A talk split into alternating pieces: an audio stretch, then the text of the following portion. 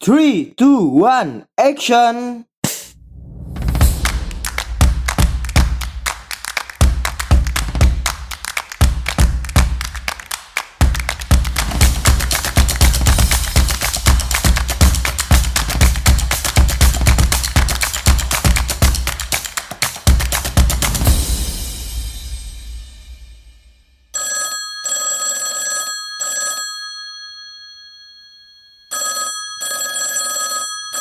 Halo, selamat datang kembali di Pod by MA, tentunya di Anak Komunikasi. Oke, beberapa pertemuan yang lalu kita sudah membahas tentang model-model komunikasi, di mana ada komunikasi satu arah, komunikasi timbal balik, dan yang terakhir adalah komunikasi helical spiral.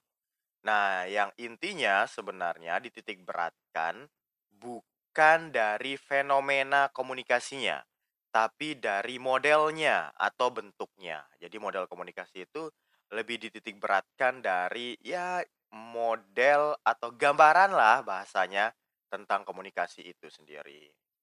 Nah, pertemuan ini kita akan membahas tentang fungsi komunikasi menurut William E. Gordon ya. Jadi kita sudah membahas beberapa minggu-minggu yang lalu tentang penting gak sih tentang komunikasi. Kemudian ada juga kemarin model komunikasi ya. Terus kita ngebahas tentang elemen-elemen. Kita membahas tentang unsur-unsur komunikasi, kemudian struktur komunikasi. Nah, pada minggu ini kita akan membahas tentang fungsi komunikasi yang ada tiga dijelaskan oleh Gordon. Dan ini menurut saya cukup menarik sih untuk menjawab fenomena-fenomena yang sering kita alami sebenarnya, namun kita tidak menyadari bahwa itu adalah proses komunikasi. Yang pertama dijelaskan oleh Gordon yaitu adalah komunikasi sosial. Nah, komunikasi sosial ini merupakan usaha atau kegiatan seseorang atau orang banyak ya, nggak cuma satu orang, tapi bisa juga berkelompok, yaitu proses pengiriman suatu informasi entah itu secara tertulis atau lisan. Nah, sehingga orang yang menerima informasi dapat mengerti yang kita inginkan. Dan setelah terjadi komunikasi bolak-balik, kita dapat mengerti bagaimana diri kita sebenarnya dari respon lawan komunikasi kita. Dan kita dapat beradaptasi ke sesama serta kita akan menjalin hubungan baik dan diperhitungkan secara komunikasi yang kita lakukan. Nah, itu komunikasi sosial yang dijelaskan oleh Gordon. Dalam artian, komunikasi sosial ini ya komunikasi antara satu kedua orang atau dengan orang lainnya atau kelompok dengan orang yang intinya itu dititik beratkan bukan hanya dari komunikasi pesan disampaikan kepada komunikannya saja, tapi ketika pesan itu berbalik atau ada komunikasi timbal balik. Nah, sudah kita bahas ya pada minggu lalu.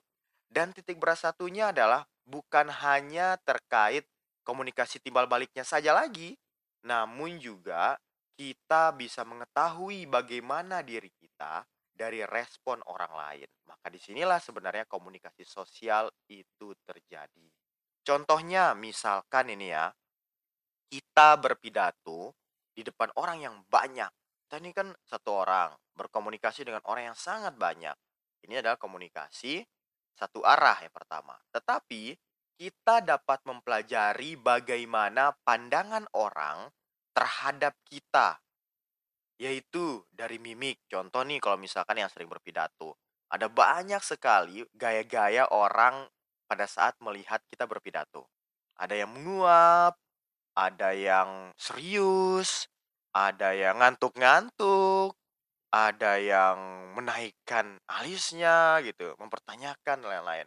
Jadi respon orang dalam memperhatikan kita itu adalah salah satu cara bagaimana kita mengetahui orang itu merespon cara kita berpidato.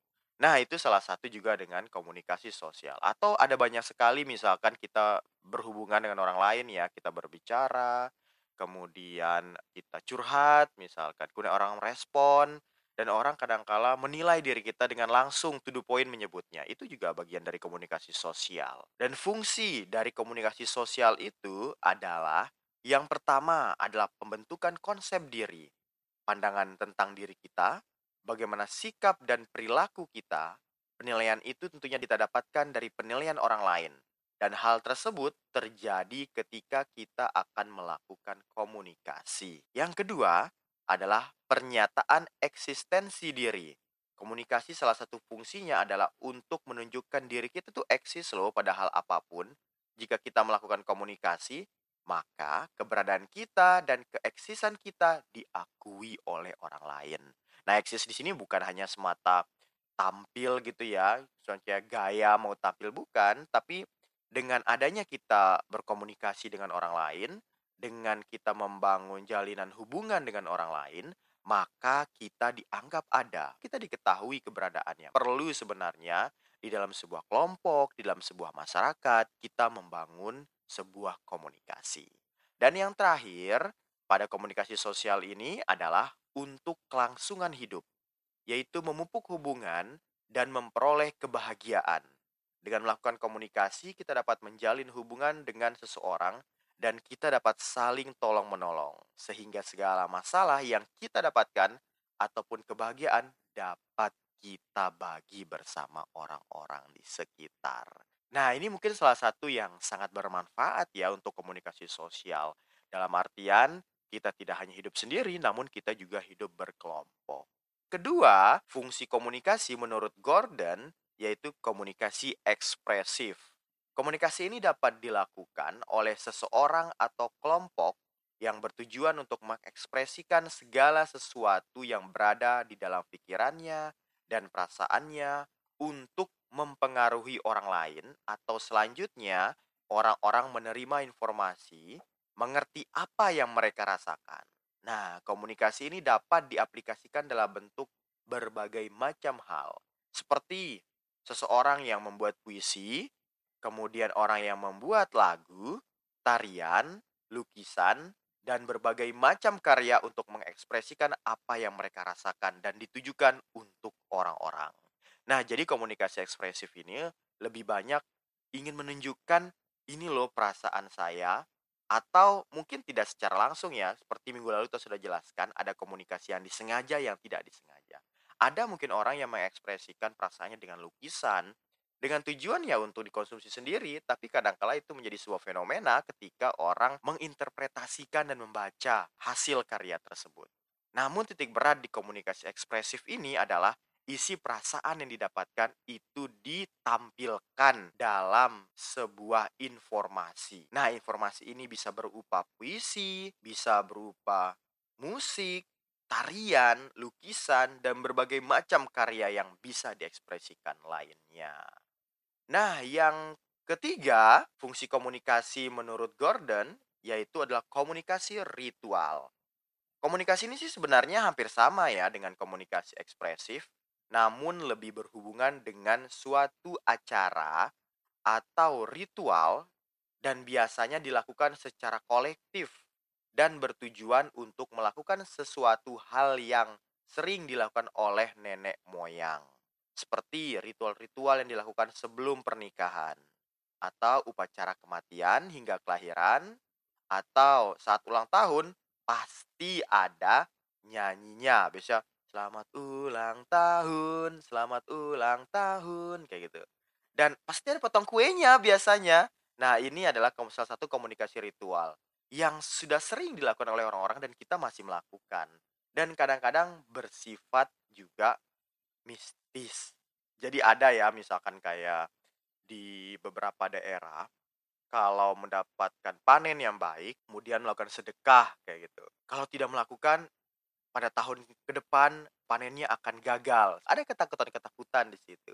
Nah, kadang ini menjadi menarik ketika dijadikan sebuah penelitian komunikasi bahwa fenomena-fenomena ritual tersebut bisa juga dibahas dan didiskusikan dalam bentuk komunikasi.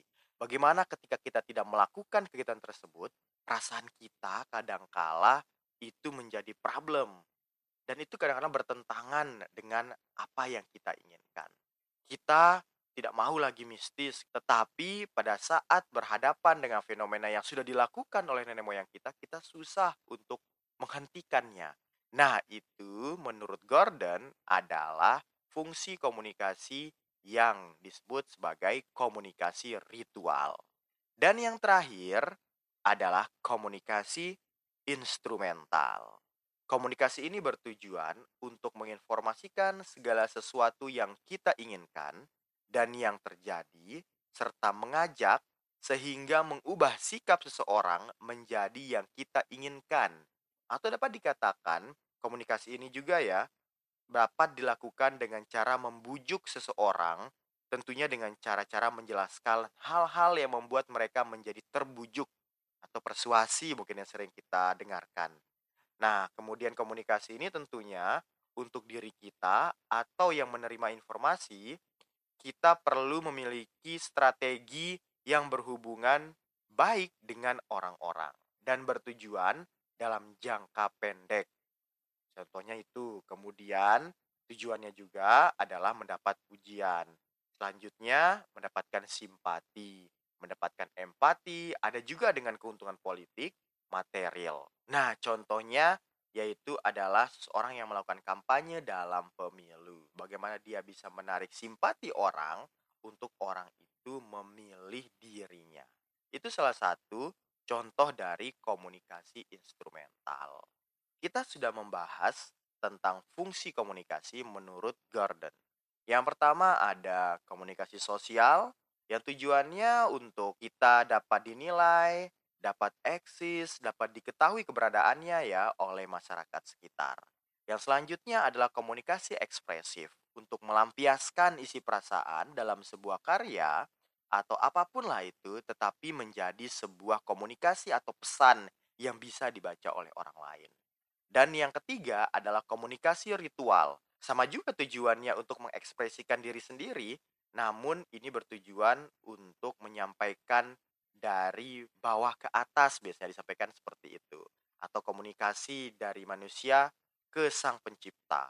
Dan kadangkala ini juga dilakukan sebagai ritual-ritual nenek moyang yang bertujuan untuk melestarikan biasanya kebudayaan atau peninggalan-peninggalan pada masa lalu yang bersifat juga kadang-kala dianggap mistis seperti itu.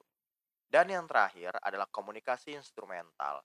Secara simpel sih sebenarnya persuasi ya, kayak gitu. Bagaimana cara agar orang-orang bisa ikut serta dari apa yang kita inginkan, namun dengan cara-cara yang bisa kita pelajari. Ini menarik sebenarnya dipelajari komunikasi instrumental. Saat ini ada banyak sekali fenomena-fenomena yang bisa dicontohkan dengan komunikasi instrumental. Contoh pada saat pemilu itu juga bisa menjadi salah satu contoh yang baik bagaimana agar apa yang mereka inginkan itu bisa diterima oleh pemilihnya dan mereka akhirnya dipilih. Nah, kita sudah menjelaskan tadi empat fungsi komunikasi dan pada pertemuan selanjutnya kita akan menjelaskan fungsi-fungsi komunikasi nantinya menurut para ahli. Tentunya tetap dengerin Pod by MA di program Anak Komunikasi dan sampai bertemu lagi di pertemuan selanjutnya. Ya.